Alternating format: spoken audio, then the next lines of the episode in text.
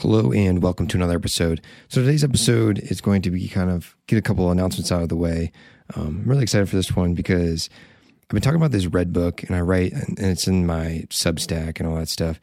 Uh, but the red book is like kind of my creative pursuit of like understanding myself and kind of like using creative stories that like either I dream about or have like weird meditative uh, vision stuff about, I guess you could say so yeah, I've I've, I have those, but also I want to like do episodes where I like provide a more interpretation of it, uh, expand, sometimes expand upon my writing and also just like kind of reword things, uh, because I love writing, but also I love speaking and talking about it and like trying to do this like law, raw format of things.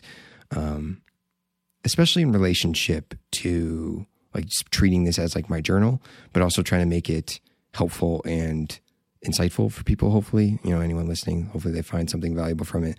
Um, and yeah, so, but also like I, I have this other realization because a lot of the stuff I write about, even when I use like stories or vision or or dream stuff, it's I use a lens of trying to bring in like critical theory, uh, critical theory like related to philosophy, um, and like people like Deleuze and Lacan and Guattari and even like Slavoj Žižek, all these stuff, like that school of thought. I try to bring that stuff in.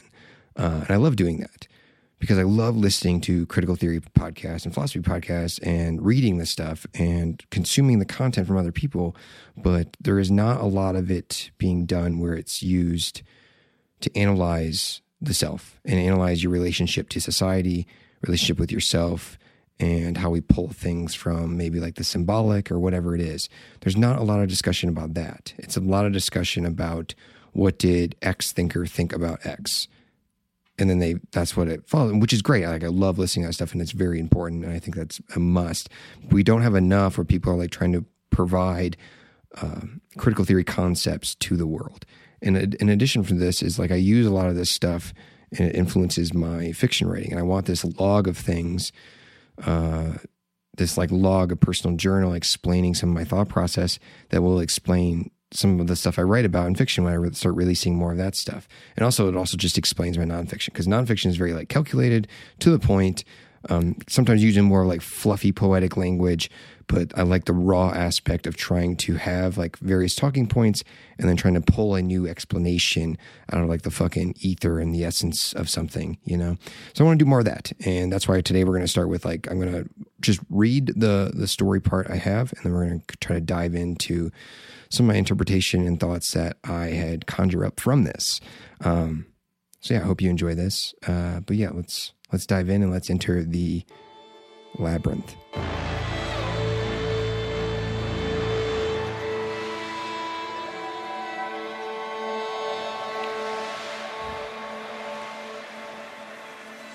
I witnessed your wedding. It was ridiculous in nature. The sun was setting, painting the sky in shades of orange and pink. Gratitude question mark.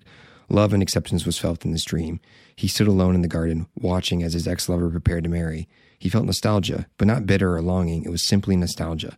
Memories of their past played on an old TV screen, with weeds, brush, and the forest pulling the screen of memories into its core. The sounds of crickets and cicadas and inhabitants of the evening garden consumed the environment. In one moment, the sounds felt like the music of nature, but in the next, they became the chaos of existence. He fixated on the screen, with his gaze locked into the stream of hazy memories. A flash engulfed the screen, and there sat a dead plant in the place of the TV screen. He felt a ringing noise consume him as he peered at the dead plant. He couldn't look away. It was drawing him in, its shape resembling a tree, with the characteristics of a bonsai. His, his curiosity was being pulled by the tree's air of mystery. He forced himself to tear his gaze away from the tree and towards the wedding ceremony, his eyes locked with those of his ex lover standing next to her new partner, a shadowy figure, holding tightly onto the mysterious tree, the dead tree. A chill crawled up and down his spine. He repeated the phrases love and acceptance, gratitude question mark. The two pairs of eyes met and brought him a feeling of understanding. So that like concluded the little uh, creative dream expose of kind of where I always try to like do this like visual story aspect to kind of where these thoughts come from. And I couldn't help but like think of this line of like allowing the silence of what is dead speak? Like, what is dead? Like, I, I always think of like ourselves and and how we relate to the world and how we have like pieces of ourselves like die away and it needs to die away because new when things die away within us uh, we allow things to be reborn to be refreshed to come into being you know refreshing and I, and I hate to like sound too voodoo-y and and uh, spiritually with that stuff but i always like wonder you know do we ever consider our desire for something. You know, in this case, that desire is the feeling of love. And the reason I like talk about love and like romantic love is, you know, I think we all kind of agree. It's like this this thing that's hard for us to define. It's hard for us to comprehend. Like even when we're in it, we're scared. We also love the feeling, but simultaneously being scared of the feeling. You know, it's like the most intense uh, emotional state you can have in relationship with another person. You know, and I think that's like a really important thing that we don't talk about enough. Um, you know, where most people view love as this kind of many tentacled wild being, like this enigmatic entreaty.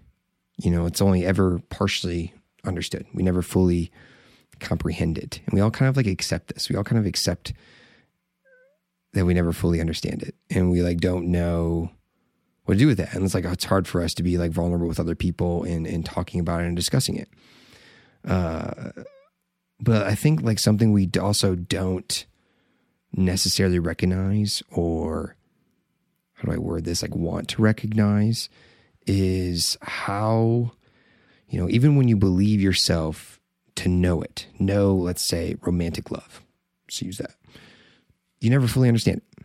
It's always like just beyond the horizon, like just beyond our grasp. You know, we spend our lives wanting it, you know, without ever like entirely knowing it. Even like when you're in it, I feel like within the back of our mind, there's like this questioning of the feeling, this questioning of what it all means. There's like this weird, like cosmic awareness that comes when you experience it. And I think that cosmic feeling of doubt, of wondering, is something that's really interesting to consider. And I was uh, reading this book, and I have it by me. It was The Singularity of Being by Mari Ruti. She's a psychoanalyst uh, professor, and she had like some really good insights. She's kind of a, seems like she's kind of a Lacanian as well. She has some really good insights from Lacan about this concept because so to like kind of backtrack and like this is where I'm going to use some critical theory to help explain this. You know, for Lacan, you know, we have this idea of the symbolic order, the symbolic order of things. Like where does our beliefs come from? Where do our thoughts come from? Our passions, our desires, our drives, all that stuff. It comes from like this, what he calls the big other, and what other postmodernists and critical theorists call the big other. And it's it is this symbolic place that we're pulling from, symbolism and meaning. We're pulling meaning from about ourselves and the world and you know what everything means. Uh, we're we're inevitably doing this. We're inevitably influenced by the external. You know, everything you think of internally is also a lot of it is influenced. The language you use to express yourself, what you what you express internally, what you're feeling internally, how you express that comes from the external world of the symbolic, the symbolic order, the big other, that type of thing. You know, and there's like an awareness to that, the realization of that and a real a realization on the effects that language has on you, what various books have on you, uh, the things you consume, the effects those things have on you. All that is really important. Like I think it's super important to understand that. Uh, but then there's like a, another consequence of that is is why do we have this system of symbolism? It's trying to get us to understand something, to communicate something, to relate to something. You know, it's to be signified by something. You know, our relationship with other people.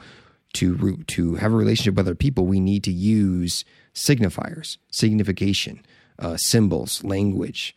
Uh, those are the forms of communication we use, and we have to use that so we can get along with people. You know, it's like a trust thing as well, and and how we form society and how we build trust in society. So, like I said, it's like a weird thing where it's like you want to constantly question it and question what's coming from this symbolic and how it's influencing us. But we also need to kind of accept it and and recognize that it's it's something that will always influence us and needs to influence us and it's inevitable. but there is like an awareness of how we can talk about influencing that big other. Now, from the big other, we have a Lacanian concept of the real, which I'm not going to like try to dive too much into because it's a very difficult concept to understand. I probably even I even have trouble understanding it for sure. Um, I wish I understood it better, but uh, I read this when I read from the the book I was talking about, the singularity of being, is it brought up this this identifier of the real. The identifier being we are always kind of pursuing this symbolic object in the real, and the real to oversimplify, is this kind of like unknowable place.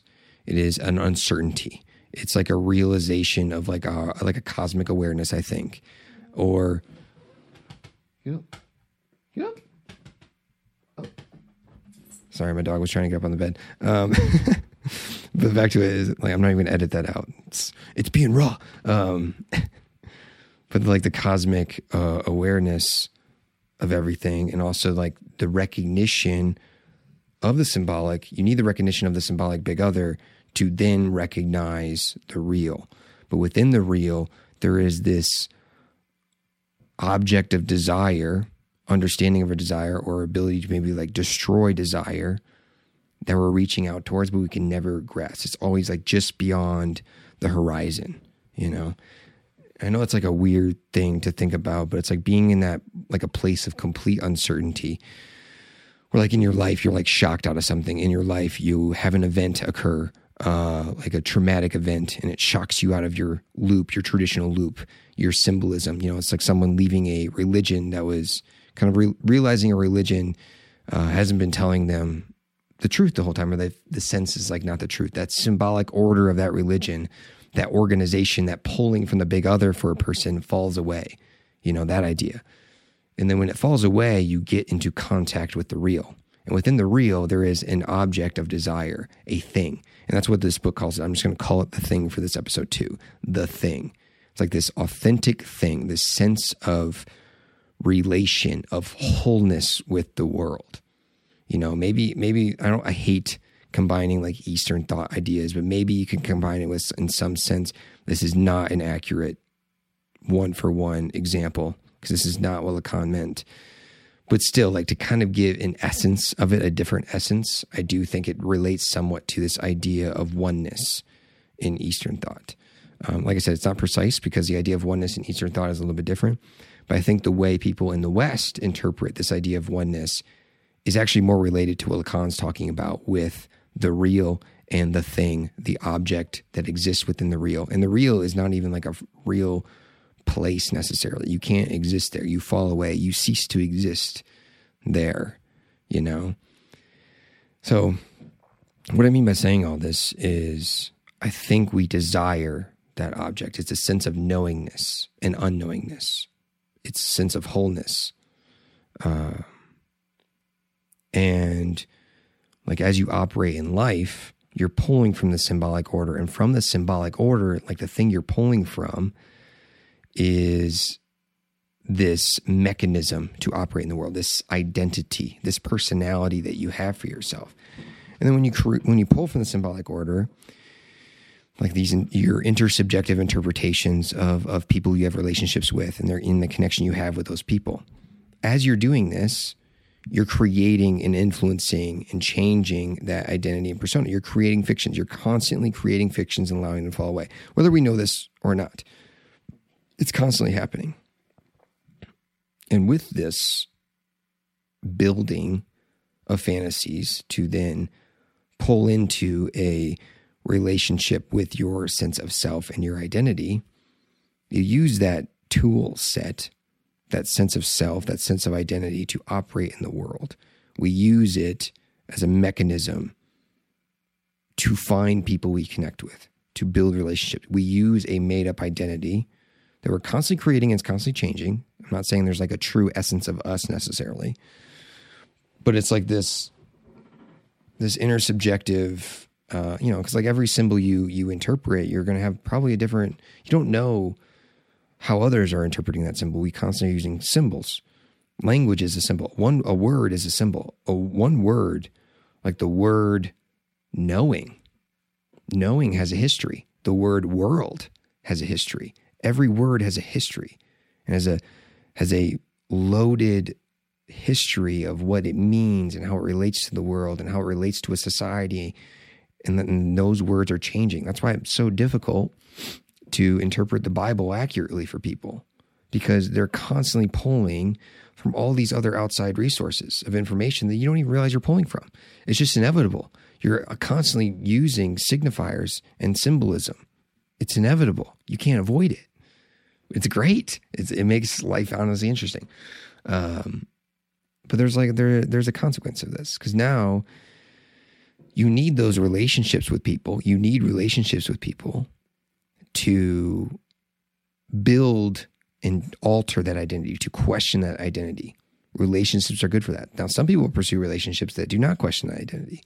They enjoy the non questioning of it. And the reason I bring up romantic love, I'm getting to the point now, is there is this like idea in the Lacanian sense of how like romantic love ends up being the most one of the most intense emotions we can have. You know, you're you're trying to get super vulnerable with someone, maybe it's like sexual with someone, and you're getting to the most vulnerable place a human can get to. It is a window, someone has a window into seeing you, a window into seeing how you hope to be seen. So then when you connect with someone, and, and through that process, that intersubjective process, which is inevitably intersubjective because you can't know what they're thinking for sure, they can't know what you're thinking for sure. There's this mysterious nuance going on in between people when they develop a relationship, inevitably. Now, within those intersubjective uh, relationships people have with each other, you are constantly uh, developing and questioning and either either your identity is getting getting signified back to it or it's getting confirmed and invalid, inv- invalidated or invalidated. You know and you build this fantasy you build a fantasy for another person they're building a fantasy for you and you're hoping these fantasies are connecting. And some people don't like the word fantasy but like narratives the narrative about the relationship and what you mean to them and what they mean to you and all this stuff.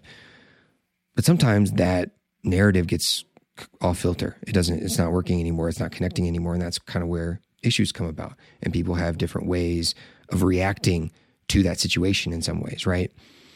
Now, the the point I want to like get to is our drive for that romantic love, that intensity of emotion. Because in that intensity of emotion is also an opportunity to question our identity, to reevaluate our identity, to see new parts of ourselves that we didn't know were there, to see parts of us that you know, maybe we don't understand and we realize we don't understand about ourselves. So then we pursue those things. We pursue that feeling, that desire, that knowing. And that's why we, we're driven towards other people and we're driven towards maybe that person, especially because you, they, you feel like you're being, your identity is being seen. And, and this is the key too, to the symbolic order point is everyone around us inter, like the intersubjective relations we have with people, including us, like including me speaking to you right now. I have my own interpretation of a symbolic order and, and the big other, and pulling from that. Everyone you get involved with has a sim, like an interpretation. So you're seeking out people that validate your interpretation of the symbolic order or question the symbolic order in a way that you enjoy and allows you to change into someone that you want to change into in that way that's all happening very like un, un, subconsciously unconsciously whatever it is. But then sometimes you know you get to that point and you get into contact with that thing that i talked about earlier the thing the object of desire the sense of wholeness and knowingness. It allows you to get beyond like you become aware of the symbolic order of who you are and you believe like you can see, you're starting to glimpse into the unknowable object, that there is some true essence you're getting to, this true essence of the self that you're getting towards and that you're going to achieve and get to. And those intense relationships like that can allow us to to get closer to that, hopefully, if they're healthy, maybe. I don't know. It's open to debate and interpretation too. Uh, I hope that's all making sense. I'm trying to like express my thoughts. Um, but sometimes, you know, we get I think there's like a, a, a forgettingness of how the narrative we create with someone, we get attached to it. We get attached to that comfortable feeling. We get attached to that relationship and that that idea that we're getting closer to the thing, the the thing that feels divine and most meaningful, um, the thing that feels like we're getting close to the real, that thing. We get attached to that feeling. We get attached to that desire, and we want to pursue that more and more and more. But then something happens in the narrative with another person, and that shifts away. And all of a sudden, you get snapped out of that loop that you were in. Not a conformity, but that comfort. You get zapped out of that because no longer the fantasy that you had, the narratives you had together are not matching up anymore. They pull away. You no longer have that romantic love. So then all of a sudden, you start feeling though, oh no, like they're just not seeing you correctly anymore. They're not fitting the narrative. So you start latching onto that. You start grasping onto that thing, and that brings you various new emotions, various new insights. And that's why it's so intense and sometimes hurtful for people. And they have weird reactions and they do different things that they normally wouldn't do because they're in this intense connection with someone that the narrative is now being broken and they can no longer are getting attached to. They're no longer feeling the connection, or some or the other person is breaking off the connection because the narratives are no longer matching up. And we react weird to that. And this is where like the Lacanian thing comes in. I also wonder, you know, if we weren't able to adapt to the changing narrative. We get attached to it. And sometimes I think it can be narcissistic to get attached to the narrative that we're feeling with someone. So we expect them to validate us uh, in that way, back and forth, back and forth. You know, and I'm purposely like wording this in a way that is generalized so that, you know, you can have your own interpretation of what I'm saying. Um, I'm doing that on purpose, hopefully. Hopefully, I'm doing that in a meaningful way. I don't know. Who knows? I don't fucking know. Um, but yeah, so, so we so we pursue that in some essence, you know, and, and, and regular relationships, this happens too. But like, I'm talking about the, the, the big other one because, or not the big other one, the Lacanian sense of it and romantic love in that relationship is because when you have the intensity of the relationship, and I want to kind of have some closing thoughts here, when you have that intensity, when we have a, let's say, singularity of our identity or sense of self, we have a coming into a falling away from the thing. You know, you have a singularity of the self beyond a point of no return where the relationship falls apart a little bit. You realize you're wrong about the narrative. You get zapped out of a loop that you were in. All of a sudden, you know, I think this is where like people get like remotivated to do things or change their life or in some way because they're getting zapped out of a narrative they were in. So this is where it's like can be like this weird self-helpy thing and not this like scary, fearful thing you know? Because, like, to me, like, we're in this constant flow around the thing. I'm talking about the thing. It's like this constant trying to get close to it, but not too close, because then you just literally zap yourself out of being in some sense, metaphorically, I guess. But the thing remains. You know, it's either calling to us or embracing us or haunting us, whatever it is. And sometimes all at once. You know, it should not be defined as uncertainty. I don't think it should be defined that way, but certainty and chaos are part of this thing. So, what does symbolic order around romantic love have to do with the thing? You know? So, it's like to me, when we experience romantic love, we fall into an unregulated feeling and understanding of ourselves. You know, when we feel a connection with someone, we begin creating a fantasy with that person to explain kind of this connection we have. And I wonder is that connection of feeling that we are, that we're getting closer to some unknowable object. That's my point. You know, the object that is the thing. You see, like the unregulated state of what is known about oneself creates an environment uh, for the, you know, the extremities of our feelings, you know, to occur. Those moments of, of extremes, you know, feelings of what is known or unknown, you know and broad strokes of like emotions occur, all this stuff. They create moments of insight for us into oneself and our kind of connection to the symbolic. So I think we feel a questioning of our own essence within ourselves, you know, because like the romantic relationship that involves feeling seen, feeling known, or or our identity being like heard. it conjures up a reaction within oneself of being, of kind of like being pushed towards the thing from the symbolic, you know. Um, the other person, you know, that, that, that I'll call them, you know, I'll call them them, the other person, them, begins to kind of feel like a vessel or representation of the symbolic order that allows us a glimpse into our own desire and our drives.